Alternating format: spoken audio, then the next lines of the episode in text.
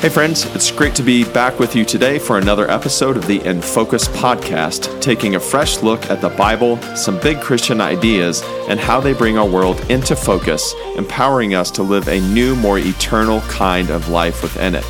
I'm your host, Justin Laughlin, husband, dad, pastor, and most importantly, follower and disciple of Jesus Christ. All right, let's get to it. The previous episode was an introduction to the extraordinary disciple making and church planting movements currently underway all around the world. This historic global harvest and everything we are learning about church and mission through the practitioners within it is increasingly impacting many of our lives. We're being awakened to new possibilities, in fact, new realities that are challenging and disrupting old mindsets and assumptions. Just this past week, I had a meeting with an amazing pastor and movement practitioner who updated me on what's taking place here on the Front Range. From January 1st through the middle of May, there have been around 800 baptisms through an associated network of around 1,000 simple churches. Brothers and sisters in Christ who are actively sharing the gospel, making disciples, and being the church together, from house to house, and sometimes also congregation to congregation. What many of us have prayed for and hoped for our whole lives is actually happening, and not just in faraway lands and peoples. An awakening and a revival is underway and on a scale that seems impossible except for the fact that it is happening. If your heart burns at the thought of all this, then this series of episodes on movement is for you.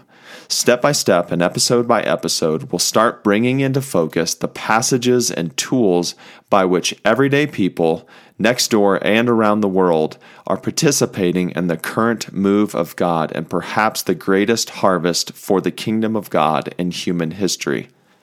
Before getting into the details today, we are beginning with two pairs of values, two pairs of biblical principles that, when taken together, distinguish disciple making and church planting movements from the prevailing American institutional and organizational models of church and ministry. And before going any further, I should also say that these different models do not have to be exclusive. One doesn't have to come at the cost of the other, in other words. In the example I mentioned previously of our friends in Denver, they maintained the organizational model really well, including a full staff and high quality Sunday morning service. At the very same time, they are genuinely training up disciple making simple church planters who are fully equipped for ministry, supported by the organization, but not tethered or restricted by it. So, movement values are different than American values, and movement values are different than standard institutional and organizational values.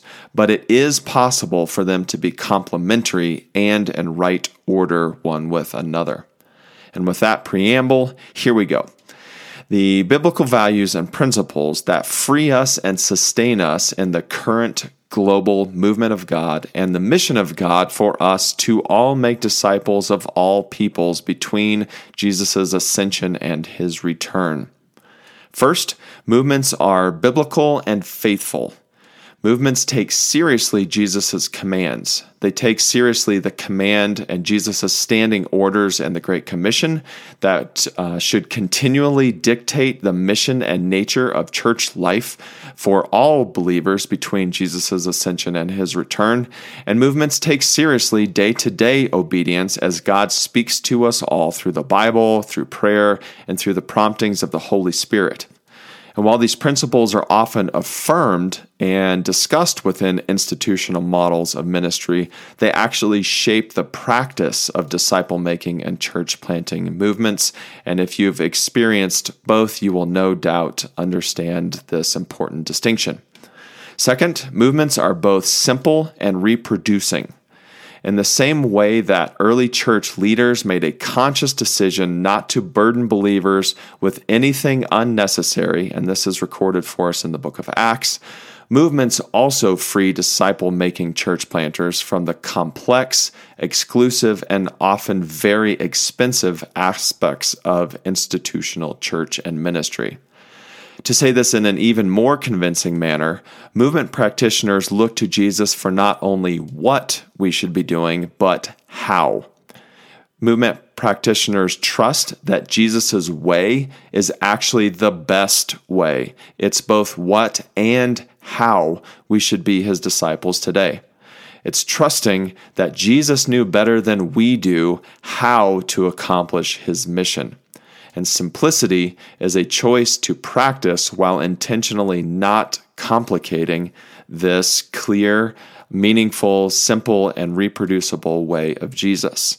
And thus, simple is inseparable from reproducing.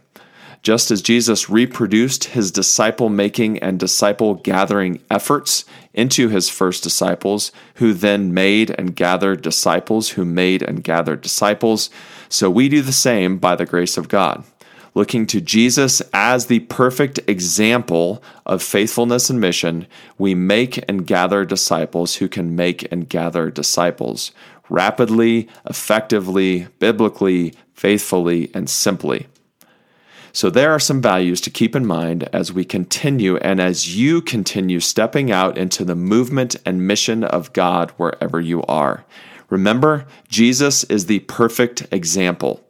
If Jesus didn't do it or require it, then you can hold it loosely. Be free, don't complicate things. Remember, Jesus knew best. Jesus modeled and taught us both what to be doing as his followers and how we should be doing it. For Jesus, ministry and mission are not complex, they are not expensive, and they are not exclusive. Instead of those things, may God be with us all, and may He give us understanding. May Jesus' way become our way. And by the grace of God, may we join the ministry and mission of God faithfully and simply imitating the example given us throughout Jesus' life and the rest of the New Testament, and may our disciple making and church planting efforts reproduce from generation to generation from here to the ends of the earth.